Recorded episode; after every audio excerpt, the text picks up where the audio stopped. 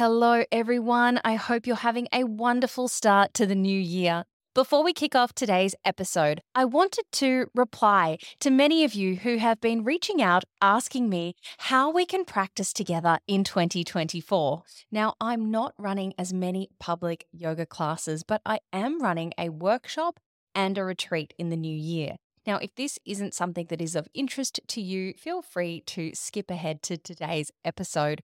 But if you are interested, stay tuned. The first workshop I'll be running is called Inward Intention, and that's on Friday, the 19th of January, here in Melbourne. This workshop is designed to help you get out of your head and into your body so that you can set your intentions for 2024. This will be a restorative 90 minute yin yoga practice, and I'll be guiding you through a series of postures to help you open up the energetic channel from your head to your heart. I'll then be guiding you through a visualization and meditation that will help you unlock your deepest desires and bring forth your intentions for the new year. You'll leave this workshop with a deep sense of relaxation and clarity, as well as a goodie bag from our friends at Good Living Only. If you're looking for a more immersive experience, then my Autumn Renewal Luxury Retreat is for you. This three day, two night retreat is for anyone who wants to slow down the pace of life and connect inwards while enjoying the incredible amenities that the luxury accommodation has to offer. This retreat is designed to be taken at your own pace, with all activities being optional, including daily yoga and meditation practices, a breathwork practice, and an incredible fire ceremony. It's the perfect escape for a couple, a group of friends, or even a special trip with mum. Spots are filling fast for both the January workshop and the autumn retreat happening in May. So if you'd like to register, head over to my website, ashbutters.com, and follow the prompts at the top of the page. I can't wait to see you there. Now let's get on with the show.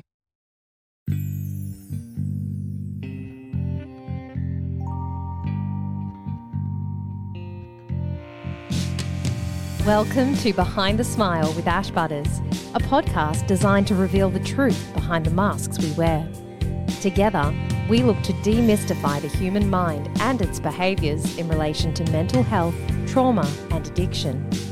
My name's Ash, and I'll be your host as we uncover the real stories of people's pain and the steps they've taken to live a life of freedom in recovery.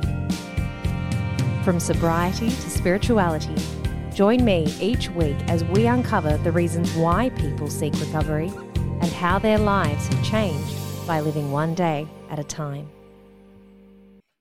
Hello, everyone, and welcome back to another episode of Behind the Smile. Today's guest is Jeremy Lipkowitz. Jeremy is a meditation teacher, coach, and porn addiction recovery expert on a mission to empower men to reclaim their minds, thrive in relationships, and live with integrity. Featured in places like Men's Health magazine and Live Strong, his impactful work includes helping men overcome porn addiction and live with greater purpose. Having triumphed over addiction himself through mindfulness meditation, he's shared techniques globally, including at universities, recovery centers, and organizations such as Microsoft and the United Nations.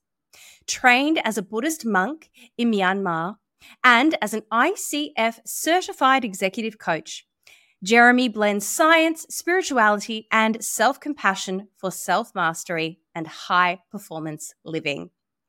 So, dialing in from Cape Town in South Africa, I'd love to welcome Jeremy onto the show. Jeremy, welcome to Behind the Smile. How are you today? I'm doing great, Ash. I'm happy to be here. Excellent.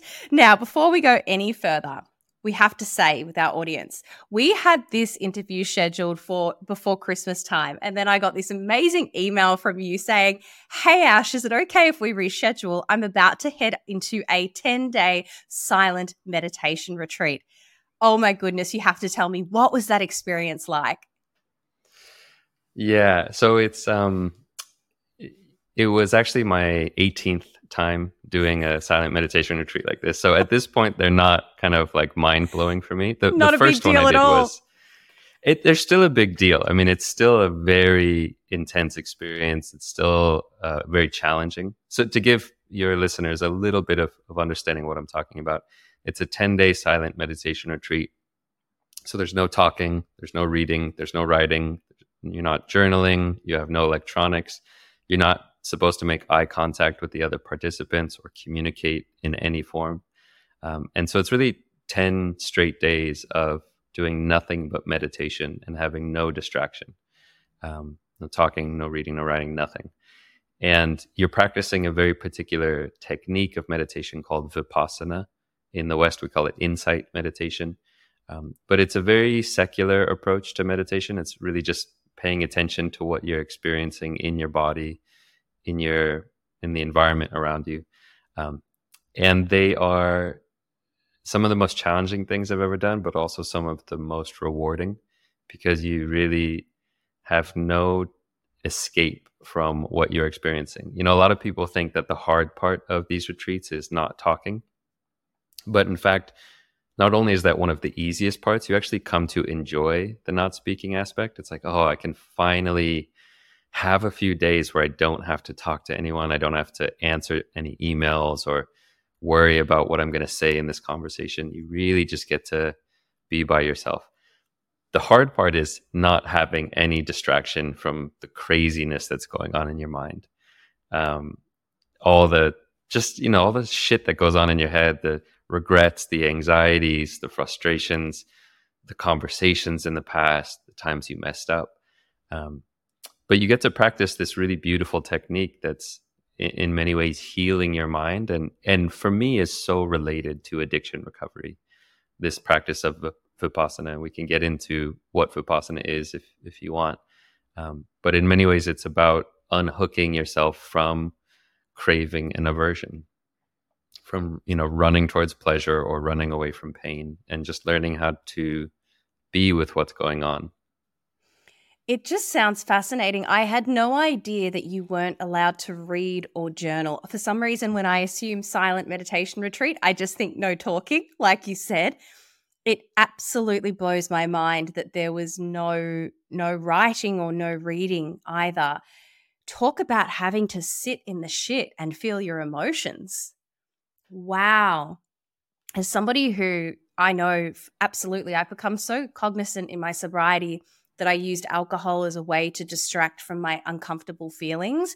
And now these days, I talk about it a lot on the podcast. I use other things. So for me, the number one go to these days is actually work. And I probably mm-hmm. have swapped my alcoholism for a bit of workaholism, which, you know, there's an awareness around it, but I certainly see myself doing it. What are some of the things that you find yourself going to instead of using porn or any other vices? Yeah, you know, it's I'm so glad you brought this up because a lot of times, you know, when I bring up porn addiction or someone talks about alcohol addiction, and we tend to think it's these very compartmentalized addictions, but when you really start to understand the way addiction works, you realize, you know, we're all addicts. Every single one of us is using some substance or behavior to escape our pain and to run away and to numb out. And you know, we can break free from our original addiction. And oftentimes we move in healthier directions. You know, like being a workaholic is most likely a healthier addiction than being an alcoholic, right? Um, for me, you know, sugar is still a huge one that I'm working through. Like food is a huge source of, of kind of emotional coping and um, self soothing.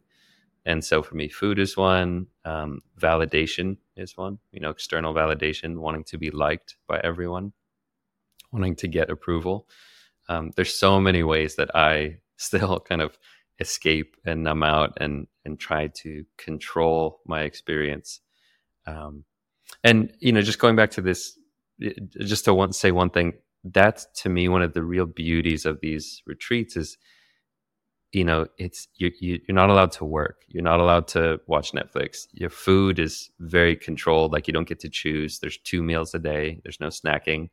Um it's you really have to sit with your shit and learn how to be with the discomfort of boredom the discomfort of restlessness the discomfort of all the different discomforts that we tend to run away from. So it's such a, a great way to look at the way we're addicts.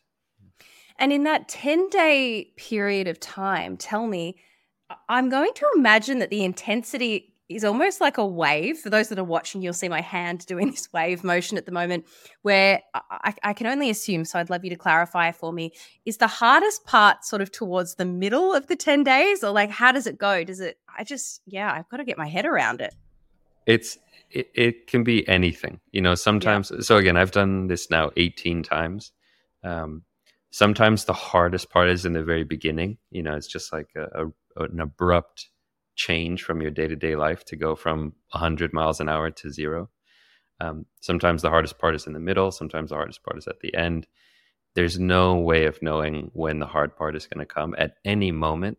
You know, I remember being on a retreat, it was another 10 day retreat, and the first nine days were just smooth sailing. You know, this I had done already a dozen or so, and I was just doing so great the first nine days. And then the day before we were about to leave, was the hardest day. It just hit me like a brick.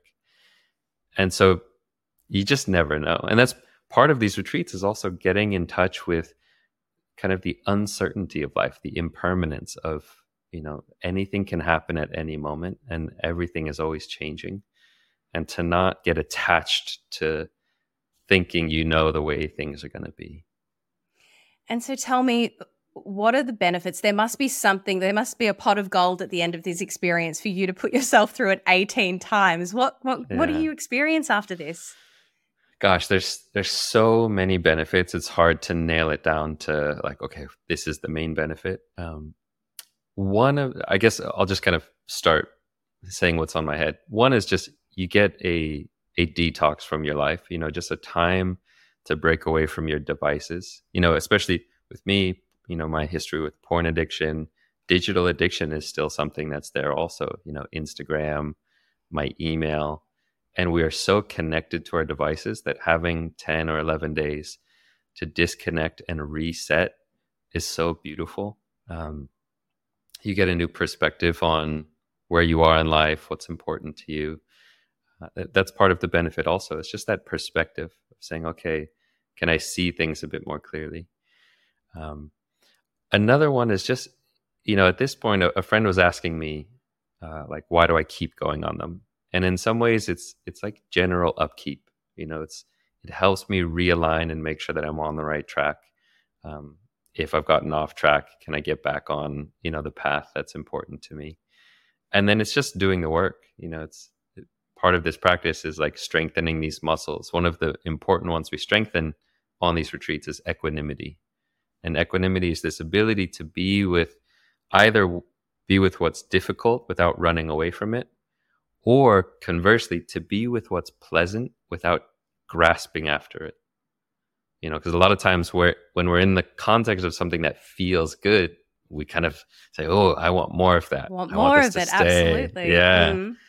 And that's the addict mind, you know. And so, learning how to be with both of those experiences, to be with what's pleasant without you know chasing after it and how to be with what's unpleasant without running away from it is a mental trait that you can grow. It's it's a quality that you can strengthen through meditation training. And so part of it is just like okay can i keep strengthening this muscle hmm. and how similar is that then to a aparigraha that this idea of non-attachment i'm not familiar with a aparigraha is that like a yeah, so it's one of the yoga yamas and niyamas in Patanjali's okay. Yoga Sutras. Um, it, it reminds me a lot of what you were just sharing then, this idea that you want to wear life like a loose garment and not be too attached to anything and to understand that everything in life is impermanent. And when we embody life from this place, life is seemingly in more of a state of flow because you're not trying to hold on or like I really relate to before getting sober having to control every area of my life and now I mean, gosh, I can still fall into that habit. But when I'm able to step back and almost like observe and be a witness to the experience rather than feeling like I'm entrenched in the experience, like it's so much more freeing. Yeah. It, it sounds like it's the exact same thing. You know, one of the one of the key pivotal moments in my life was realizing what suffering is and where my suffering was coming from. And what suffering is, is that state of, of attachment, of wanting things to be a certain way. So either wanting things that you don't have or, you know, something that you, you enjoy and you want it to stay that way forever. Or conversely, there's something you do have and you don't want it and you're pushing it away. And so this, this practice of non-attachment of saying, okay, like that's where my suffering is coming from. And if I can learn how to be more at peace with the way things are, I can reduce my mental suffering.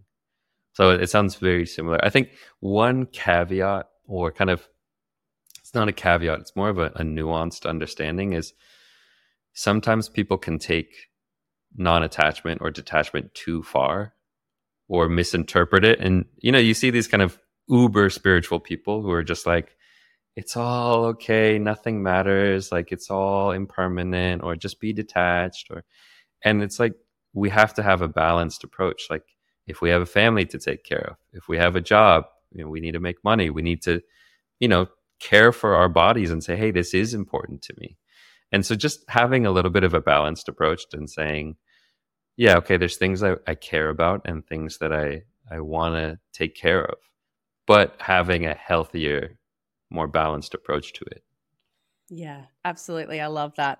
Oh my goodness, we've gotten straight into it. I'm looking at and I'm thinking, oh my gosh, I want my I want the audience to get to know you, Jeremy. So before we go any further, I'm going to ask you some super simple questions to allow our audience to get to know who you are.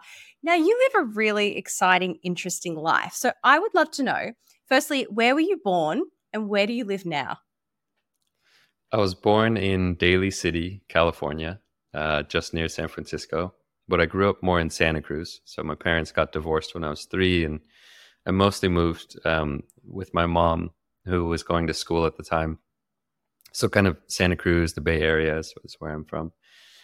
Right now, where I live is a complicated question. Um, I hate the term digital nomad because I just I'm not I don't want to be nomadic. Like I like to actually spend like 6 months here or 6 months there. But I have quite a few different places that I spend time. So Bali is one of them, Amsterdam, right now Cape Town. Um, I do I, I'm very fortunate and blessed to have a life where I have the freedom to travel and, and go different places. Mm. And what is it about travel and, you know, rather than setting your roots, say, in your hometown where you grew up in California, what is it that makes you want to see the world and expand?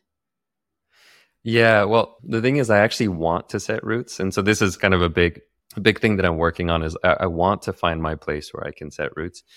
I just haven't really found the right place yet. And for me, a lot of it's around community, um, finding a place where I can be active. You know, there's few things that I'm looking for, and I'm still trying to find that right place. And maybe my life will be kind of having you know roots in in three places: Cape Town, Bali, Amsterdam. So, but what I do love about travel is just getting to see different cultures and experience different places and enjoy the food and the music and the weather.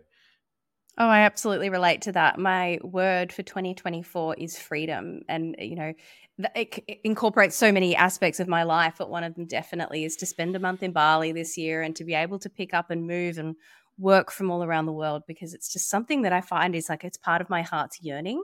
I totally agree. I think setting roots, having that foundation is really supportive and it's really important. But I also love the freedom of being able to get up and, and experience this one beautiful life that, that we all get Tell me, what does an average day look like for you? Because again, I don't think this is like the average day for most people. Yeah, I would say there's the average day for me involves a lot of um, movement. You know, so I love going to the gym. Exercise of any kind is, is super important to me. So um, I usually go to the gym more towards the morning, and it might be the rock climbing gym. I do a lot of bouldering. It might be a paddle court um, something I've picked up recently, or just the gym and lifting weights. So I, I love movement. Um, coffee, planning out some kind of content, whether it's a podcast episode or you know reaching out to someone or making kind of social media content, and then uh, coaching calls with my clients. And so those are interspersed throughout the week and, and random times because I have clients from all over the world and sometimes I have to have a call at eight in the morning, and sometimes I have a call at nine in the evening, and sometimes it's in the middle of the day.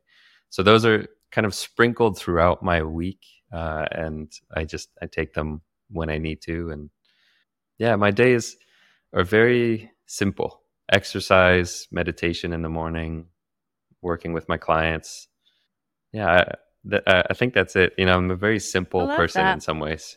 Yeah. I love that, and I imagine that simplicity is probably part of your recovery, which we'll talk about more in a moment.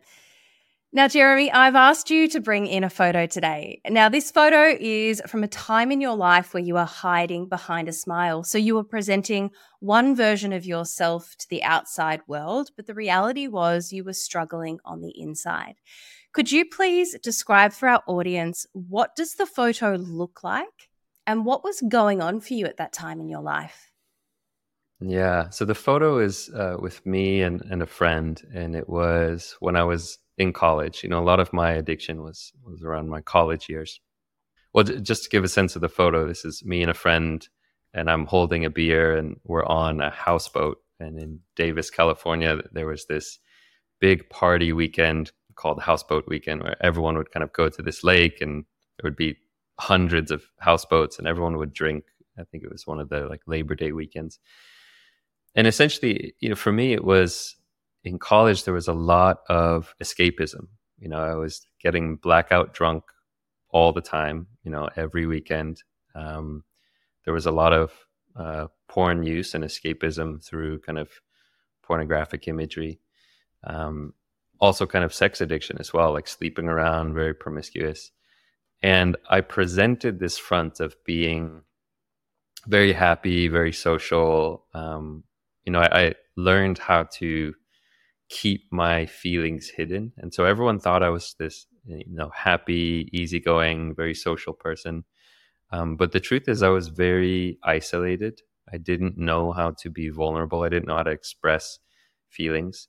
And I was experiencing a lot of loneliness, I would say. You know, it's like feeling of being an outsider, the feeling of not fitting in, um, dealing with also the addictions to to alcohol, to porn, um, but these were things that I always kept hidden. You know, I, I, I've told this many times on my own podcast, but even after I broke free from porn addiction, to the time that I could talk to somebody about the fact that I even watched porn, it took me six years. So wow. it took me a long time. Even after I was completely free from porn, it was another six years before I could actually even open up to another human being about the fact that I had ever even watched it and so for me it was there was so much shame around things i was feeling. Shame around my porn use shame around my my loneliness shame around my insecurities and the fact that i was presenting this confident front but really wasn't feeling that confident. So there, there's so much going on and i think a lot of people can yeah i don't think my story is is very unique. I think so many men particularly we we don't know how to be vulnerable and we hide a lot behind a facade, whether it's behind the smile or behind, you know, kind of a I'm an accomplished, successful businessman type of persona. We hide a lot of our feelings. And this reluctance to come forward to talk about your experience or share your story, was that associated to the stigma, do you think, that comes with porn addiction? Because for me, I feel like it's probably one of the more stigmatized addictions out there. Yeah, it's it's one of the more stigmatized. It's one of the less well understood ones. There's a, just there's so much shame around. You know, it's very interesting that sexual shame is one of the strongest sources of shame for us. And so any kind of addiction around sex or sexuality, you know, it it kind of brings up this feeling of oh, I'm a pervert, I'm a monster. Um, you know, it's I'm not a religious person, but I do find it very interesting that like in the Bible, like on page two or whatever. It's like the first thing that Adam and Eve did after they ate the apple of wisdom or whatever is they covered up their genitals, right? It's like there's that shame around our sexuality that goes so deep. And it's one thing to admit, like, okay, I'm I'm a former alcoholic, I'm a former drug user, but when you admit, hey, I'm a former sex addict or I'm a former porn addict, there's this feeling like, oh, people will not trust me. People will run away. People will think I'm a monster. So I, I think at the time, it wasn't a conscious like, oh, this is a stigmatized addiction and therefore I can't open up about it. It was just so much internalized shame that, you know, this real feeling of I'm unique, I'm broken, this is, you know, a dirty part of who I am and I can't let people see it. Tell me, when did porn first become a feature in your life? How old were you? Yeah, I mean, it's it's hard to actually know exactly when, but I remember, you know, it's like the first kind of things that I was getting introduced to were very innocuous and, and innocent, really. It was like the lingerie catalogs that would come in the mail, like the Macy's catalog or the Victoria's Secret catalog, and natural curiosity of sexual interest as a young boy. You know, I would kind of start looking at those. Um, comic book characters were also kind of very enticing to me. You know, they're very like attractive and usually wearing, you know, very tight fitting clothing or and so it was very early, maybe seven, eight, nine years old that I started kind of engaging in that way. Um, and then you know, slowly over time, like downloading photos on the internet. This was back when you would oh you would download yes. yeah it would literally like you know come piece running. by piece. Yeah yeah, like, yeah you you hear that aol dial-up sound. Yeah. We're of a similar vintage. Yeah. And you had to, i mean you had to like download a photo without even knowing what it was and then it was just like you know it would slowly over 10 minutes you would get a photo right? Um and you know and that evolved you know and it, it slowly internet started getting faster. And by the time i was in college it was you know tube sites and high speed internet porn. Um, and it got to the point where you know i was watching it every day in college. But and by the end of my time in college when i was a, a senior it was it was every night for at least an hour. You know sometimes it would be kind of a longer session two hours. Um, it could go longer sometimes if i was really hungover like on a weekend and just laying in bed and i could watch it for hours and hours just multiple times um, and so it just it's one of these things that I've talked about. It's like if you've ever had the experience of gaining weight slowly over a long period of time, you don't really notice it, you know, because you see yourself every day in the mirror. You don't notice the change. But if you look, you know, from one year to the next year, you can see the big change. And it's the same with with porn over a whole lifetime. It's like you don't really notice how it's growing because it's just a part of your daily routine. And for so many men, it's a part of their nightly routine or daily routine since they're eight, nine, ten years old. And so we don't even know what it's like that life could be without this thing. So it just kind of slowly creeps into who you are. Can you describe for me like what what are the negative impacts of that then? Because you know what someone might think that you know watching an hour of porn of an evening you know, it's not hurting anyone. It's not that harmful. Like, what are the actual impacts psychologically, emotionally, yeah. spiritually? Yeah. Well, okay. So first, we can kind of just kind of call out and maybe put to put to the side the the whole conversation that we we can and should have at some point around the connection between the porn industry and sex trafficking between the porn industry and the mistreatment of, of, of sex workers or actresses or actors because that is a whole conversation. Like the topic of, well, it's not harming anyone. It's just untrue. There's a lot of people being harmed by the porn industry. There's a lot of overlap between sex trafficking and, and the porn industry that you just don't know when you log on to a porn website. You don't know if what you're watching is an actress who really wants to be there versus someone who is being sex trafficked. Um, so there's that whole conversation that can and should be had. I personally don't have anything wrong with the idea of porn, the kind of just as an idea of watching someone have sex on a on a screen. To me, I'm not I'm not a religious person in that sense where I think, oh, this is a sin.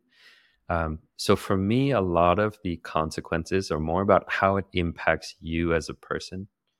Uh, and there's so many interesting ways. And one of the one of the difficulties with porn addiction is a lot of the consequences are subtle and downstream, meaning that, you know, when you're an alcoholic, you feel the, the hangover the next morning. If you're a drug addict, you notice those consequences right away and you know, This is because of that drug I just took. This is because of that substance I just ingested. With porn, it's like stuff that builds into your life over over years where it's changing your relationship to other people. It, you are starting to objectify people more, starting to objectify yourself. It's changing your, your kind of your self confidence. You might be comparing yourself to the people you're seeing. It's giving you unrealistic expectations of what other people's bodies should look like.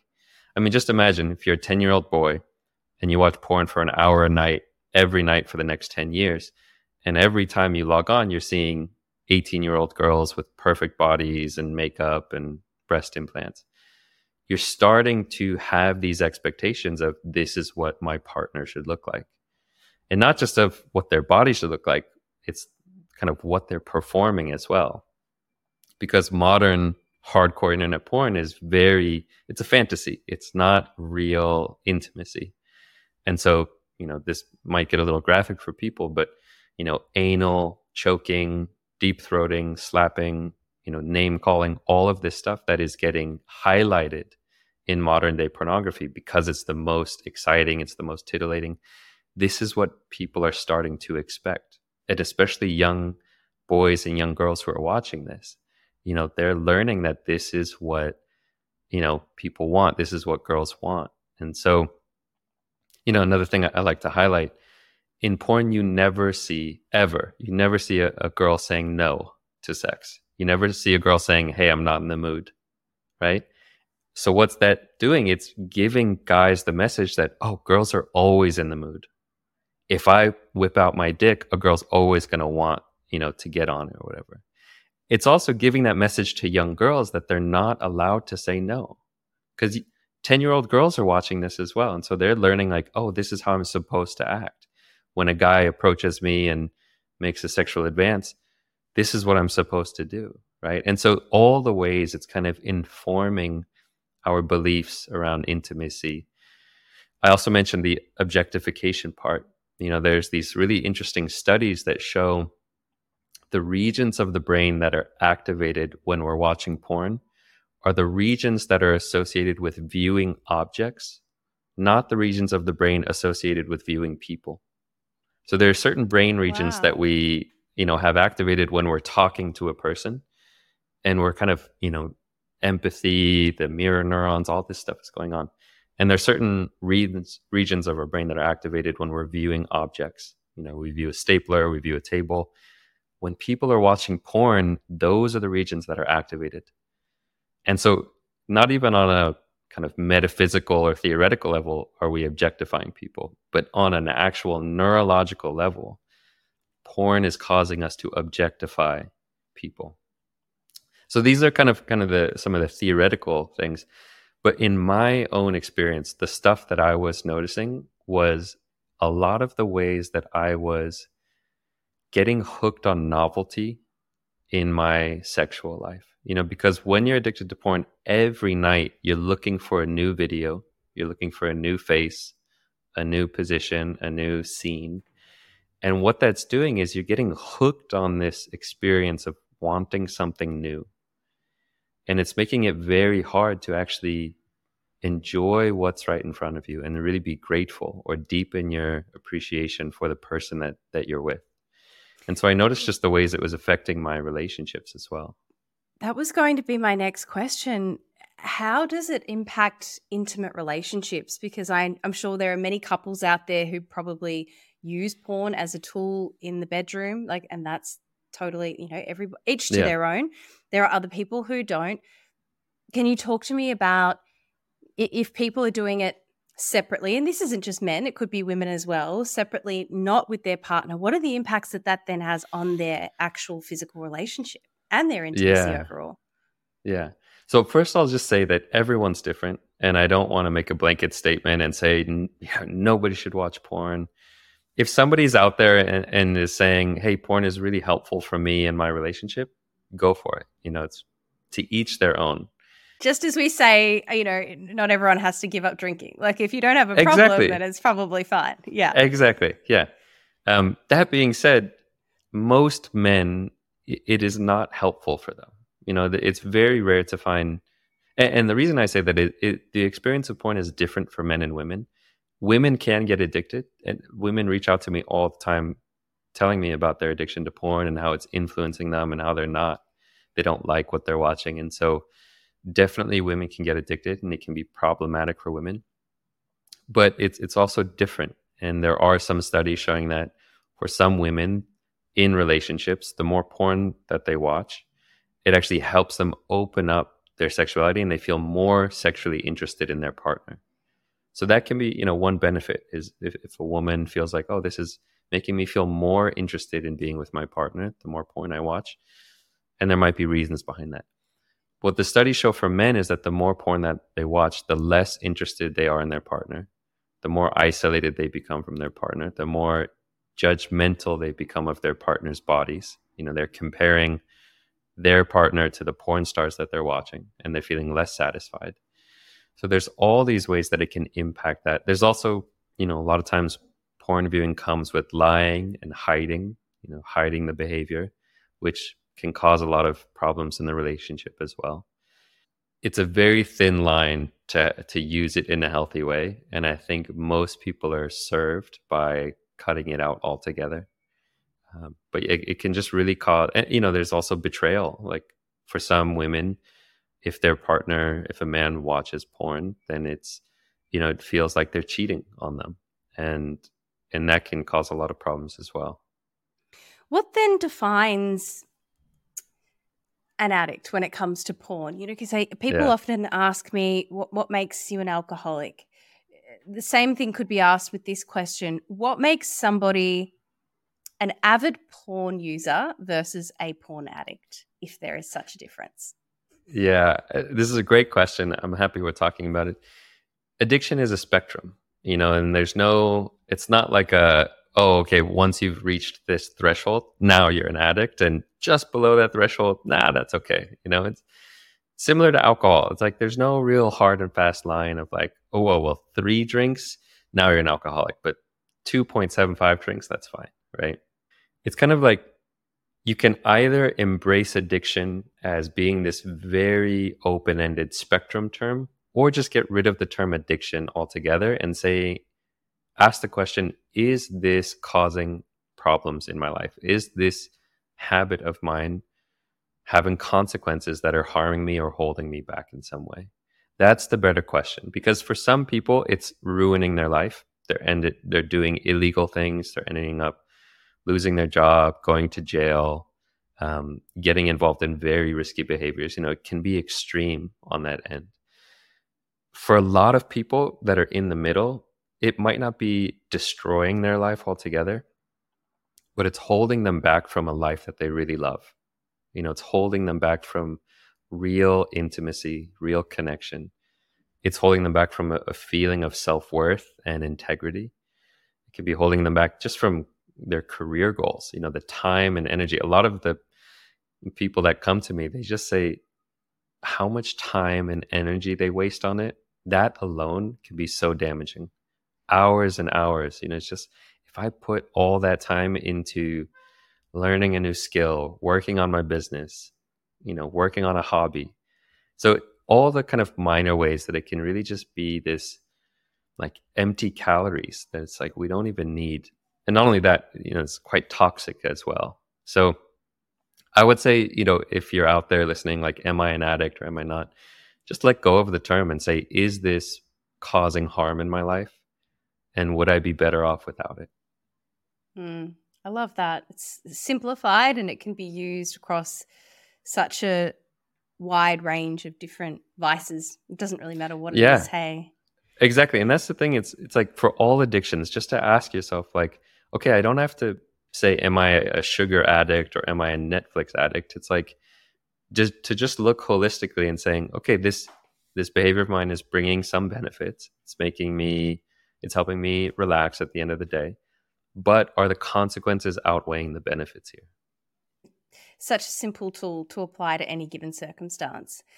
So, Jeremy, I'd love to talk a little bit more about your recovery from porn addiction and when I when we were emailing back and forth, I, I asked you, well, what's your sobriety date or what's your the date that you gave up? And you said, It's a bit of a complicated answer. Would you mind sharing that for the audience? Because I think it's really interesting to hear that this isn't necessarily a linear experience. Yeah.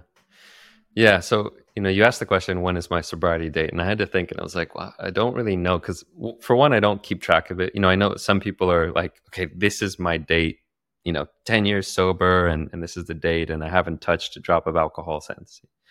And for me with porn, it's it's much more complicated. Um, I will say, I think it was May 17th, 2011. It was on my 25th birthday. I was in India and I could go into this story, but essentially it was it was actually very easy to remember because it was on my birthday that I had this experience of kind of waking up in a pool of my own sweat after like a porn binge and just thinking like what am I doing with my life?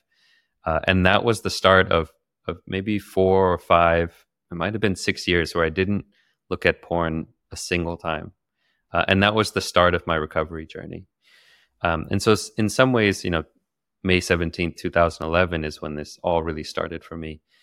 And at that time, did, did you get any support there, or was it just cold turkey? I'm doing this on my own.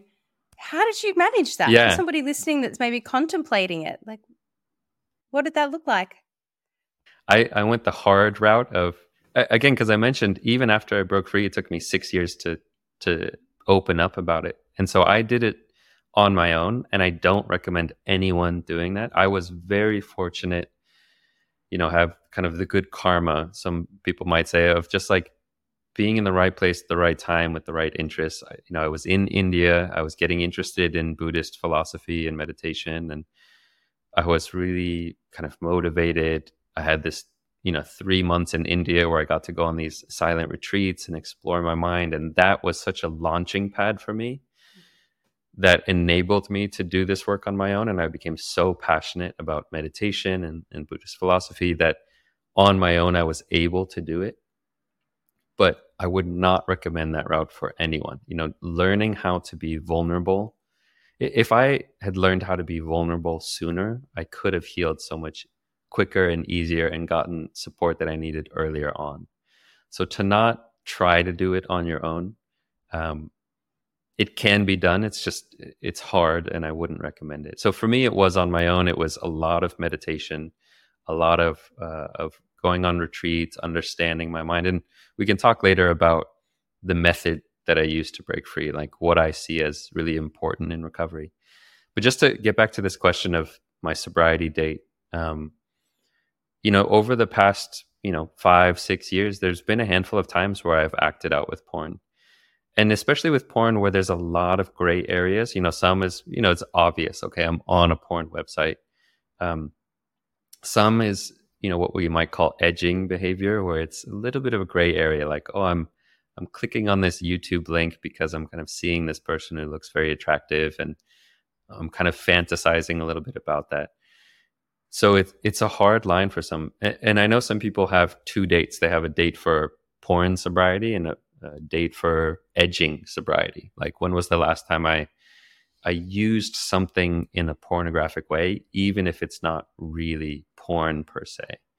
Um, so for me you know i'm honest about the fact that maybe once a year i'll kind of slip up and i'll be in a bad spot and and i'll act out with porn. And i think i really try to emphasize that it's not the end of the world. It's okay if you if you slip up. That the more important thing is how quickly you can get back on track. Because I see so many people if you're too focused on your date and the streak, then the moment you relapse or have a slip up, it's like, well, I have to start at zero now. Okay, well, I might as well just give up completely. I don't want to be on day one. And what I like to tell people is your total time free from your substance is more important than the streak. You know, if you have seven years clean from from porn, and then you have one day where you slip up, and then you get back on track the next day, it's not that those seven years don't mean anything. It's not like your day one of sobriety. I mean, it might be day one of sobriety, but it's not day one of recovery. You know, it's like recovery is all the inner work that we're doing to break free from addiction and to cultivate a deeper, richer life that we feel good about. So that's why, you know, for me, it's like if, if you're out there, you know, find what works for you. For some people, being really strict with that date and they want to hold on to that, it's great. And if you slip up, you know, just get back on track and don't worry too much, you know. I love that because you don't lose all of the knowledge that you've gained over the period of recovery, do you? Like that doesn't go away. And so knowing that you can get back straight away, like the very next day, you can start again rather than falling into a spiral. I, I would love to know in those moments of slipping, does the shame come back or have you sort of superseded that? It's a, it's a fascinating question. So I, I talk about sh- shame is such a huge um, topic in recovery, and particularly porn and sex addiction, right? So we talked about why it's a bit more shameful. And I think one of the things I, I bring up a lot is it's important to understand that shame is actually healthy. Like we need healthy shame. We don't want to let go of shame completely. We do want to let go of toxic shame. Toxic shame is that feeling of I'm a bad person, I'm broken, I can't be loved. That's toxic shame. Healthy shame, on on the contrary, is this feeling of hey, that thing I did was unskillful. That thing I did was not in alignment with my values and I wish I hadn't done it and I want to do better. That's healthy shame, and we need healthy shame. There's a, a one of my favorite teachings in Buddhism. There's these two mental qualities, Hiri and Ottappa. They're called the two guardians of the world. And they're the only two mental qualities that are both wholesome, like they're skillful, they're good mental qualities, but they're unpleasant to experience. They're the only two. Every other wholesome mental quality is pleasant, like love, compassion, patience, perseverance. These all feel good. But moral shame and moral dread are the two wholesome mental qualities that are unpleasant to experience. And they keep us from doing bad things in the world. They, they protect us from causing harm by reminding us that, hey, this doesn't feel good. So I just want to say that, that like shame is important. And so when I act out, when I slip up, there is some of that shame. And more and more, it's healthy shame. It's like, oh, this is not how I want to act. This is not how I want to show up in the world. And more and more, it's not slipping into toxic shame. You know, that's a big part of healing from porn addiction is letting go of toxic shame and recognizing, hey, so I watched porn. I'm not a horrible person. If you're watching this and you you look at porn and you're dealing with porn addiction and trying to recover it, the most important thing I can tell you right now is you are not a bad person for watching porn. Like that is the most important message for for people to hear because so many people feel like a horrible person when they do it. Mm, and whether that's porn addiction, alcohol addiction, drug addiction, you know, what I always say is I was taught very early on in my recovery I'm not a bad person trying to be good. I'm a sick person trying to get well. So yeah, just letting go of that idea that we're bad, that we're inherently bad, is so so vital to recovery.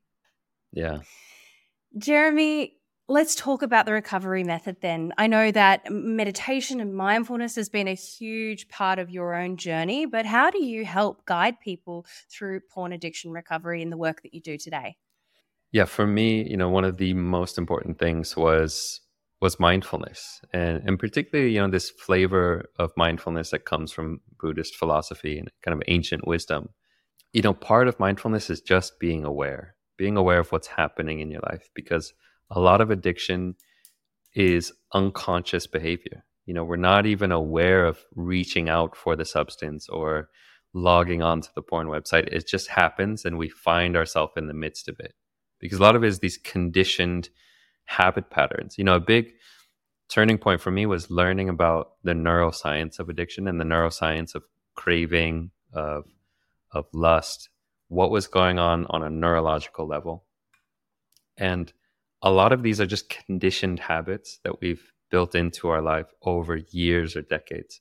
You know, with addiction, you have to be able to see these moments as they're arising because part of the problem is when you're already when your brain is hijacked when you're hooked by this feeling of of acting out a lot of the time it's too late you know when you're already pouring the drink when you've already taken the first sip it's too late when you're already on a porn website you know let's say you've been clean for for 30 days and then you find yourself on pornhub it's very hard at that point to de-escalate and, and back off. And so we have to get much better about noticing these moments, you know, before they've gone too far so that we can take appropriate action while it's still building up. You know, I, I love this metaphor of like a s- cartoon snowball at the top of a hill. You know, you start rolling the snowball down the hill, and by the time it gets to the bottom of, of the hill, it's this huge snow boulder, right? If you can catch it when it's at the top of the hill, then you can work with it. So that's really important is is doing that. And what meditation is, it's training the mind and cultivating neural pathways and cultivating mental qualities that are helpful and wholesome. And uncultivating or de-strengthening, we would say in neurological terms, de-strengthening the neural pathways that are leading to unskillful behavior. So if we're experiencing lust or craving, you know, that's a neural pathway that we've strengthened over years. And through mindfulness, we can actually notice like, oh, lust is arising right now. Can I instead cultivate some curiosity? Can I instead cultivate some compassion? And can I start to lean in the right direction? You know, there's this famous uh, parable about the Native American grandfather talking to his granddaughter by the fire, and he says, "Have you heard the, the story of the two wolves?" No. Oh, oh, it's it's a great, great story. So it's there's this Native American grandfather sitting by the fire talking to his granddaughter, and he says, you know, inside of you there is a, a great battle going on between two wolves, and one wolf represents everything good. It represents love and peace and harmony and compassion and patience, and the other wolf represents everything evil, greed and hatred and war and enmity and all these horrible things. And this battle is going on inside of you, and it's going on inside of each and every one of us. And the granddaughter looks up to the grandfather and said, well, Which wolf was going to win? And he says, The one you feed. And it's like, it's not this fairy tale ending. It's like, oh, the good wolf always wins. It doesn't. You know, in some cases, the bad wolf wins. And it's about what are we feeding, right? Are we feeding long like craving and lust and you know this hunger are we feeding anger and bitterness and jealousy? Or are we feeding you know these these wholesome qualities? And this all works because of neuroplasticity. And so you know for me a big part of recovery is training the mind being more aware of what's going on and starting to train the mind in these wholesome directions on top of that, another component of, of Buddhist philosophy, and you know, this is just, it's not just Buddhism doesn't lay claim to this, it's everywhere, but self compassion, you know, learning how to be compassionate towards yourself. So those are some some key things that I start to work on with my clients and, and things that were really important for me. Oh, Jeremy, thank you so much for sharing that beautiful story and for sharing those pieces of wisdom and advice. I can't underestimate I can't stress how much mindfulness has played a part in my own recovery journey. So, thank you. Thank you so much for sharing that. There is one final question that I have for you today, and it's a question that I love to finish on with all of my guests who join me here on Behind the Smile. That question is Jeremy, what are your three non negotiables in your life today that allow you to live happy, joyous, and free? The, the first two that are coming to me. So one is we might just you might call it fitness, you might call it um, exercise, um, health, but really taking care of the foundation. You know, I used to be kind of saying that okay, meditation is the most important thing, and you've got to control your mind and train your mind, and understand your mind, and over time, it's really shifted. I, I really think that one of the most important things is taking care of your body it has such mm. a huge impact on recovery and mental health and well-being that to me like movement and physical health and fitness and nutrition and sleep are the foundations that you build that recovery off of it's you can recover while you're not practicing any of those things but it's just so challenging you know um, mm. and, and not only that fitness and movement and exercise it's what brings me joy also. I love playing sports and going rock climbing. So it's not just like okay this is what keeps me healthy. It's also what brings me happiness and joy. So that's one is kind of fitness. The second i would say is community and, and people. You know i am introverted. I'm a very introverted person. I it was just New Year's Eve, and I, I went to bed at 11 p.m. because I don't like staying out till two in the morning. And um, I was in bed at 9:30. Go us. Yeah, yeah.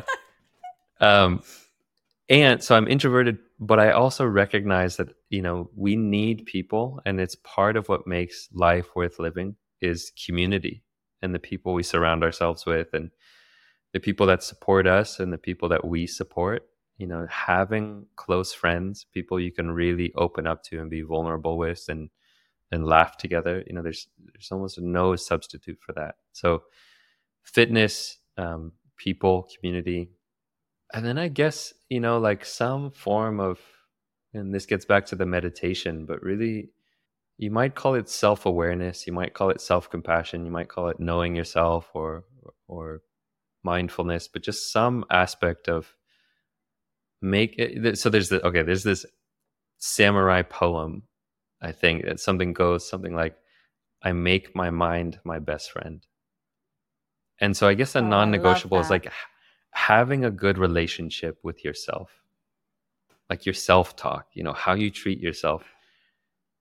That you, you have to have that. You know if you are you can have everything in the world. You could have six pack abs and a billion dollars and the best friends in the world and living in the, the most beautiful place. But if your inner critic is the one driving the show, if you are beating yourself up, you're going to have a miserable life. And so part Absolutely. of this work of recovery is like learning how to be your own best friend, learning how to love yourself and care for yourself. And it doesn't mean that you're like a cocky asshole that thinks you're the, the shit, right? It's sometimes you you have to call yourself out in your bullshit and say, hey, buddy, I know you can do better than that. And sometimes it's self compassion and saying it's okay. Like, it, you're going to be okay. And I care for the fact that you're suffering right now, but just being your own best friend. Hmm, that's beautiful. And just re- nurturing that connection with self. But um, more than anything, you're so, so right. It's like perception is projection, right? So you can have all those things on the outside, but if the conditioning of your internal world isn't being looked after, then you're not going to feel good. And that, you know, at the end of the day, like that inner peace, that inner contentment all starts from the inside out. A beautiful note to end on, Jeremy. Now, if people want to track you down, find out more about you, where can they go? I would say my my podcast uh, is probably the best one, and so that is Unhooked. Uh, you can find it on Spotify, Apple, anywhere you get your podcasts and it's it's for people with all kinds of addictions you know it's focused on porn addiction but as we all know addiction is addiction and recovery is recovery and it's all related. You know it's all the same kind of stuff going on on the inside. Um, so it's really quite a, an open podcast for men and women and people dealing with all kinds of uh, of issues. Um, instagram is also good. Jeremy lipkowitz on instagram i sometimes post on there um, quotes and motivational things. And um, those are the two places I would recommend going to check out. Brilliant. I'll make sure I pop both of those in the episode show notes. Jeremy, we say here on Behind the Smile that when we recover loudly, no one needs suffer in silence. So thank you so, so much for joining me here today and being a part of the show. It's been a pleasure. Anytime. Take care. Bye for now. A big thank you for tuning in today. If you'd like to support the show, you can do so by hitting the follow button and leaving a rating and review. Each rating and review helps this podcast become more discoverable so more people can hear these stories of strength and hope. Together, we will continue to remove the stigma around mental health trauma and addiction. Remember to reach out to those you care about, and I'll be back next week. Until then.